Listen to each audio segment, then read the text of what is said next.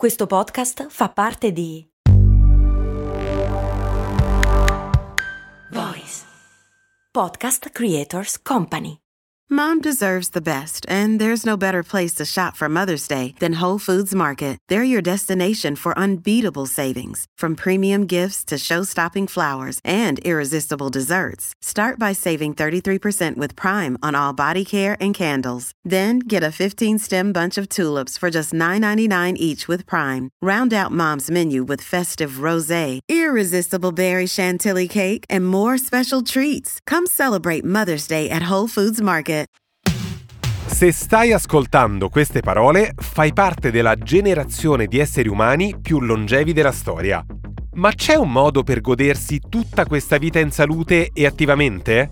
Certo, si chiama biohacking e ti può aiutare sia oggi come caregiver sia un domani come anziano. E il dottor Nicola Triglione, cardiologo e biohacker, sa per rivelarci come poter fare.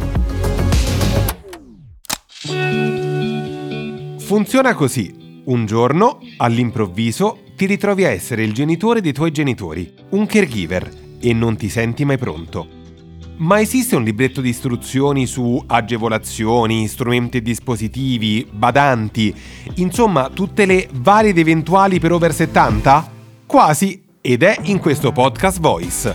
La bambina ha 90 anni.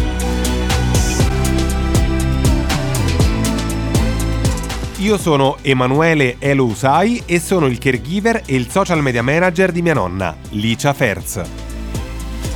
Curarle la depressione facendola diventare una star di Instagram è stato un caregiving molto speciale e ho tante altre esperienze da condividere in questa guida settimanale pratica, facile e felice alla gestione degli anziani, affinché nessuno perda mai il sorriso.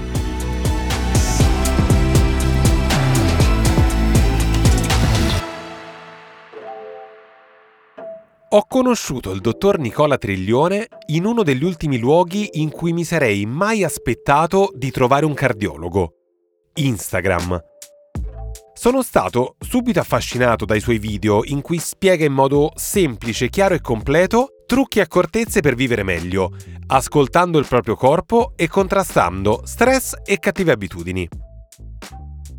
Dopo averlo incontrato grazie a un amico in comune, Dario Vignali, e aver passato una sera a chiacchierare, Nicola mi ha conquistato a tal punto da affidargli quanto di più prezioso ho, mia nonna Licia Ferz. Vivendo a Viterbo, scegliere un cardiologo a Milano può sembrare poco pratico, ma è una scelta che rifarei mille volte. E non solo perché ha già salvato la vita a nonna. Ricordi la storia della caduta di nonna da sola in casa? Quella dell'Apple Watch che ha chiamato da solo ambulanza e pompieri? A consigliarle di indossare l'Apple Watch è stato proprio lui, il dottor Nicola Triglione. Questo perché, vivendo lontani, poteva controllarla in caso di bisogno anche con l'elettrocardiogramma e gli altri strumenti di monitoraggio cardiaci del dispositivo. Che Nicola sapesse usare bene la tecnologia è stato chiaro da subito, dalla divulgazione sui social a un'abitudine che sarebbe meraviglioso che ogni medico adottasse, quella di chiedere la cartella clinica e la storia del paziente prima della visita, così da non dover passare del tempo in silenzio a leggere durante l'incontro. Sono diventato anche io paziente di Nicola, conquistato dal suo approccio come cardiologo e dalla sua esperienza in biohacking e longevità, perfezionata alla University of Washington di Seattle. Qui ha fatto esperienza dell'attività fisica come vera e propria terapia, per poi mettersi in gioco tra pronto soccorso e circuiti di Formula 1. E devo confessare che ho trovato subito molti benefici e soprattutto molta più energia mettendo in pratica i suoi consigli energia preziosa per tutti e ancora di più per i caregiver. Motivo per cui ho voluto a tutti i costi ospite di questo podcast il medico e amico dottor Nicola Triglione, perché a volte basta veramente poco per raggiungere risultati straordinari.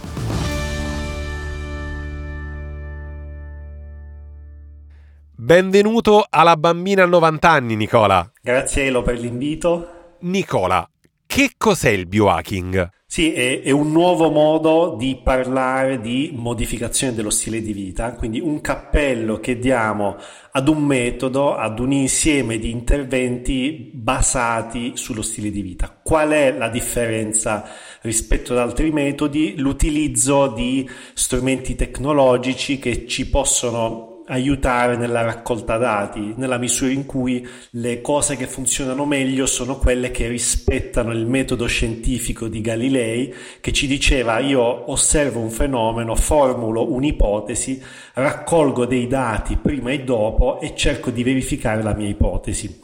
Nel 2023 la raccolta dati, il monitoraggio continuo di dati è possibile, è possibile farlo senza essere ospedalizzati, come succedeva un tempo, ma possiamo accedere a dei dati precisi, quindi non eh, dati inefficaci come quelli dei wearables di prima generazione, che ci aiutano nel capire effettivamente eh, come sta funzionando tutto quello che noi eh, apportiamo allo stile di vita in termini di interventi. Quindi questa è la differenza. Il biohacking fondamentalmente raccoglie tutti gli interventi in relazione ad alimentazione, attività fisica, gestione dello stress, sonno, quindi è un metodo integrato fondamentalmente. Biohacking che è alla base del tuo nuovo libro Stanco di sentirti stanco, dove spieghi il metodo per ritrovare l'energia fisica e mentale proprio attraverso il biohacking.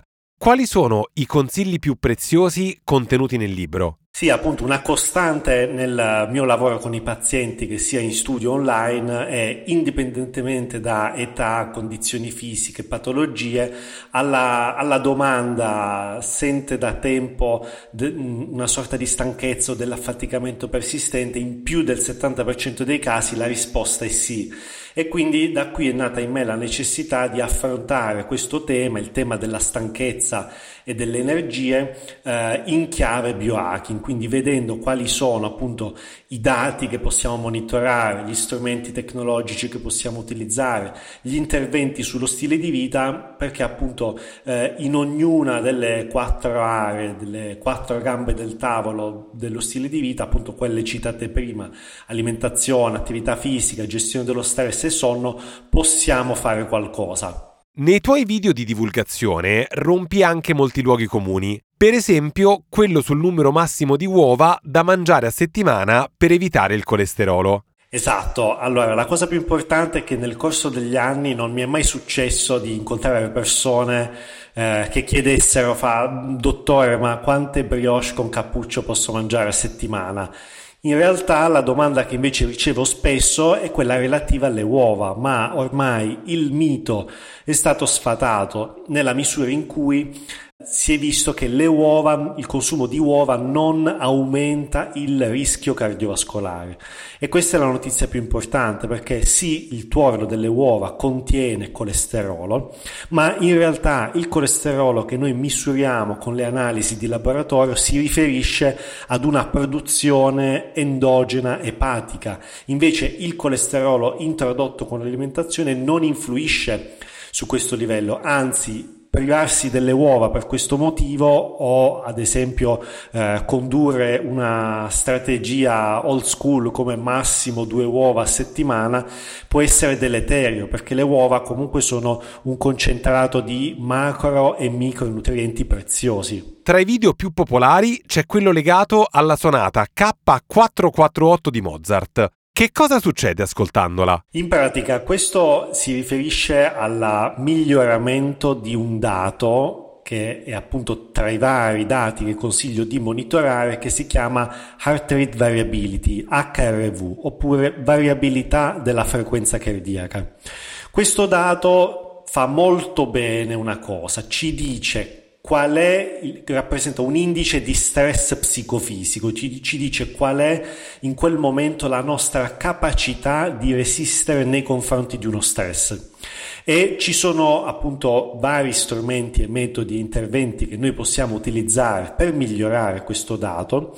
Tra i più curiosi troviamo anche la, una sorta di musicoterapia, cioè l'utilizzo di una serie di melodie che eh, stando ad una serie di eh, ricerche scientifiche effettivamente sono state create eh, da, in passato, soprattutto nel 1800, da persone che erano fortemente in contatto con il loro battito cardiaco. E quindi la sonata K448 è una delle più famose, ma troviamo anche i concerti di Brandeburgo di Bach e il canone di Pachelbel e sono tutte melodie in cui la somministrazione, come se fosse una terapia per circa 30 minuti al giorno, ha effettivamente migliorato una serie di parametri sia in persone cardiopatiche sia in persone sane. E questi sono appunto parametri relativi alla variabilità della frequenza cardiaca che ci suggeriscono che l'intervento con questi strumenti, con l'ascolto di questa melodia, è capace di ridurre effettivamente lo stress psicofisico. E il nervo vago? Quando parliamo di interventi volti al miglioramento della variabilità della frequenza cardiaca, parliamo di interventi volti all'attività del nervo vago, cioè parliamo la stessa lingua. Che cos'è il nervo vago? Decimo nervo cranico, chiamato così perché appunto vaga, eh, va in giro, tocca una serie di organi e appunto è responsabile di calma e rilassamento. Quindi tutte quelle attività che ci permettono di attivare la funzione del nervo vago ci aiutano in relazione alla gestione dello stress e alla genesi di una serie di stati come calma e rilassamento. Oltre all'ascolto della musica, all'attività fisica, soprattutto allenamento cardiovascolare, alla terapia del freddo sotto forma di doccia fredda, il, un ramo del nervo vago giunge vicino alle corde vocali e quindi si pensa, si è visto appunto che eh, in una serie di interventi basati sul metodo scientifico che un tipo particolare di canto, il cosiddetto humming, eh, per via della vibrazione particolare delle corde vocali, che è appunto quella utilizzata nel, nell'OM o, o in altri mantra, è in grado di stimolare il nervo vago migliorare la variabilità della frequenza cardiaca e quindi migliorare la comunicazione tra cuore e cervello e la gestione dello stress. Parli spesso di ritmi circadiani. Cosa sono? Allora, i ritmi circadiani sono dei programmi, dei software che tutti gli esseri viventi, animali, esseri umani, piante, solo per il fatto di trovarsi sul pianeta Terra devono rispettare. Quindi l'obiettivo non è fare in modo che i ritmi circadiani si adattino al nostro stile di vita, ma viceversa, perché finché ci sarà appunto un'alternanza periodica tra luce e buio, tra periodi in cui sorge il sole, periodi in cui tramonta e c'è il buio, siamo noi che dobbiamo rispettare questi ritmi. Che cosa vuol dire? Vuol dire che appunto le ore di luce dovrebbero essere dedicate innanzitutto all'esposizione alla luce. Dovremmo quasi come prima cosa al risveglio, esporre i nostri occhi alla luce naturale. Diciamo, non serve molto, anche pochi minuti affacciati ad una finestra rappresenta uno dei simboli eh, più importanti appunto per comunicare alle cellule del sistema nervoso e a tutte le cellule del nostro corpo che è necessario sincronizzarsi con i ritmi biologici universali, quindi con i ritmi circadiani, che appunto, come dice la parola stessa, durano circa un giorno, circa dies, circa 24 ore. Quindi tra gli strumenti a nostra disposizione per poter appunto allinearci con questi ritmi è opportuno dormire quando c'è buio ed essere attivi quando c'è luce mangiare la maggior parte delle calorie quando c'è luce e rispettare una sorta di digiuno o comunque mangiare di meno quando c'è buio, fare attività fisica quando c'è luce, esporre i nostri occhi alla luce idealmente appena dopo il risveglio e questi sono appunto tutti strumenti che permettono di sincronizzare tutte le nostre cellule, di collegarle, chiamiamolo così, con lo stesso fuso orario e questo si è visto che ha grandissimi benefici benefici dal punto di vista del funzionamento di tutti gli organi, che sono quindi così collegati con lo stesso fuso e possono appunto eh, produrre gli stessi benefici. È davvero possibile attivare il metabolismo? Diciamo che la scienza del metabolismo è ancora molto intricata, nella misura in cui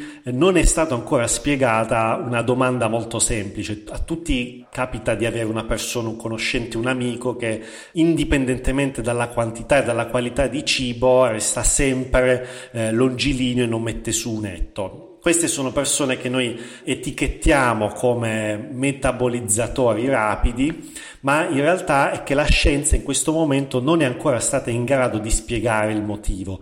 Quindi molto probabilmente ci sono delle componenti genetiche, quindi componenti non modificabili. Ma la realtà è che con le nostre abitudini comportamentali possiamo fare tanto per supportare il nostro metabolismo. E le cose più importanti appunto sono innanzitutto lo metto veramente al primo posto sincronizzare i ritmi circadiani, quindi fare in modo che, ad esempio, introducendo la maggior parte delle calorie con la luce del giorno, noi stiamo dando benzina ad un motore attivo. Nel momento in cui dalle 18 in poi il nostro sistema nervoso, il nostro sistema metabolico entra in fase di risparmio energetico perché si sta preparando al riposo notturno, tutte le calorie che noi andiamo ad introdurre appunto in questa particolare fase di sera, ad esempio, è aumentata la probabilità che non vengano bruciate, perché appunto stiamo andando incontro ad un riposo, ma vengano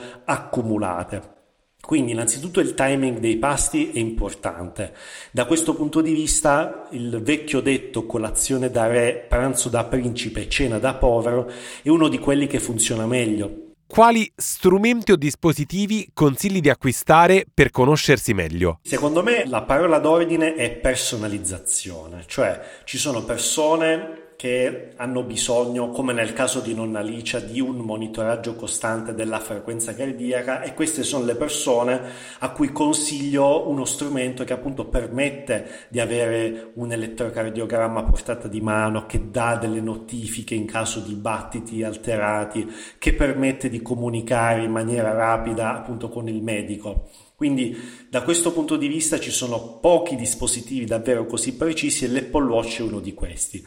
Poi ci sono quelle persone che invece hanno più a cuore il pilastro del sonno o il pilastro dello stress e sono quelle persone che hanno i maggiori benefici andando a monitorare con un wearable tra i più efficaci come l'anello o Ura Ring che io e te appunto indossiamo ci permette di monitorare appunto la variabilità della frequenza cardiaca, il dato di cui abbiamo parlato prima, ma anche la qualità del sonno. Poi ci sono quelle persone che non riescono appunto ad ottenere un grande miglioramento con la dieta o non riescono ad evitare il cosiddetto crash, l'abbiocco postprandiale.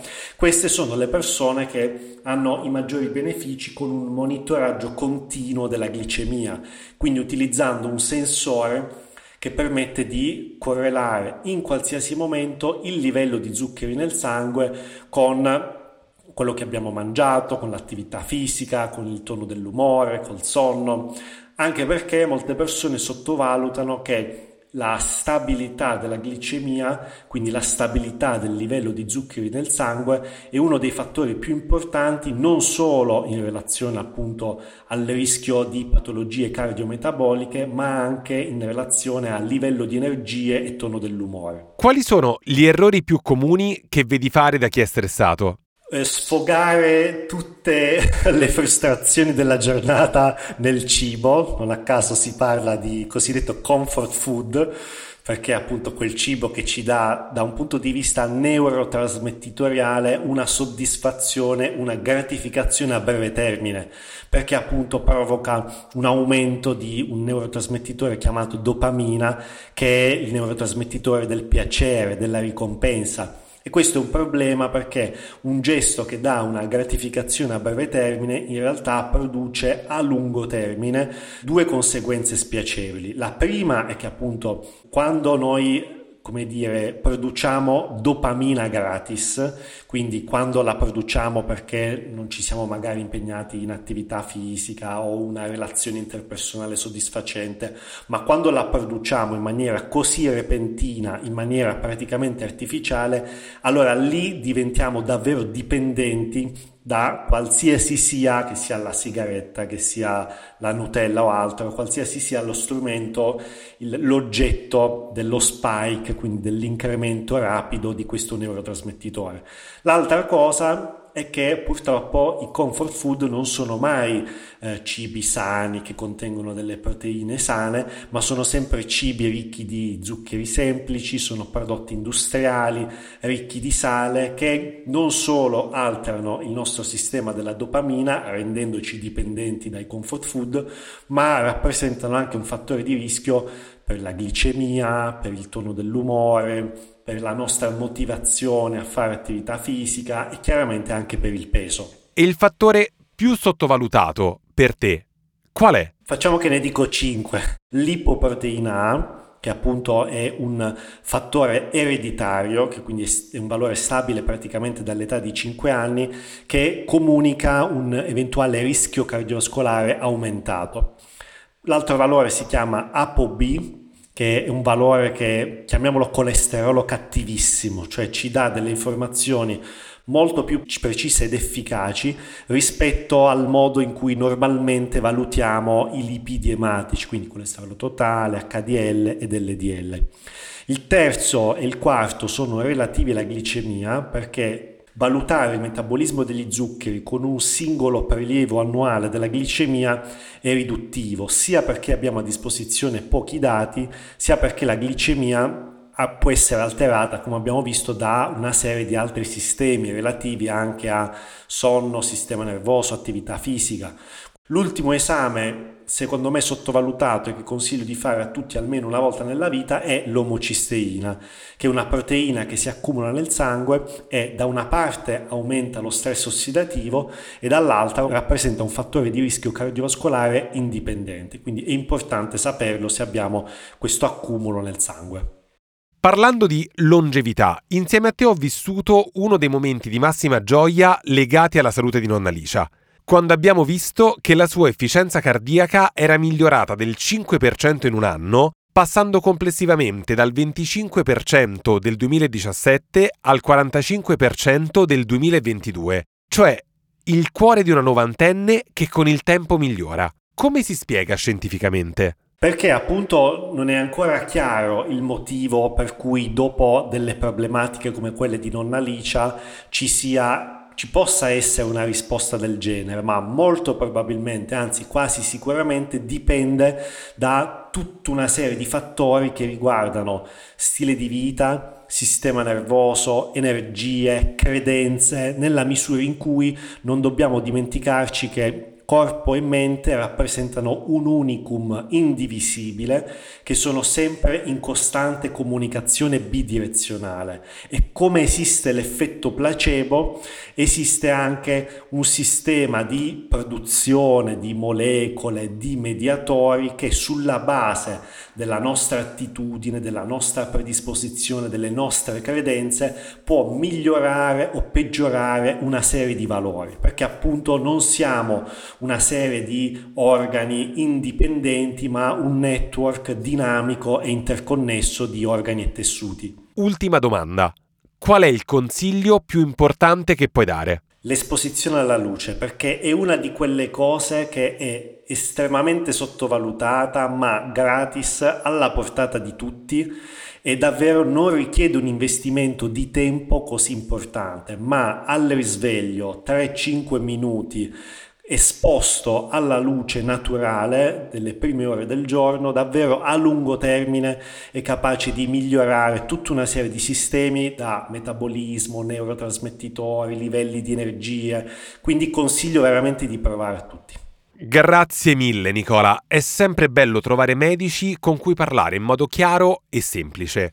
Grazie a te Elo e a presto. E lo è ancora di più scoprire che a volte basta così poco per stare subito meglio senza ricorrere per forza a farmaci. Sono stato molto felice di parlare di biohacking perché è un tema molto importante sia per i caregiver sia per i nostri anziani. E spero con tutto il cuore che anche te potrai provare benefici mettendo in pratica i consigli di Nicola che puoi trovare nel suo libro Stanco di essere stanco o sul suo profilo Instagram dr.nicola.triglione. Se hai domande sul caregiving o temi da suggerire su come assistere i tuoi genitori o nonni over 70, inviami una mail a labambina90anni chiocciolavoice.fm. Martedì prossimo introduco uno dei temi più caldi quando si parla di anziani e caregiving. Badante sì, badante no. Come uscire vincitori dall'eterna lotta tra sicurezza e autonomia. Grazie, la bambina a 90 anni torna martedì prossimo.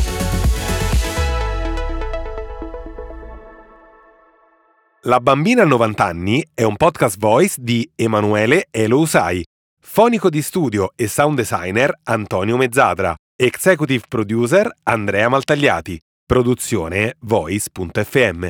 E adesso un bel caffè finito.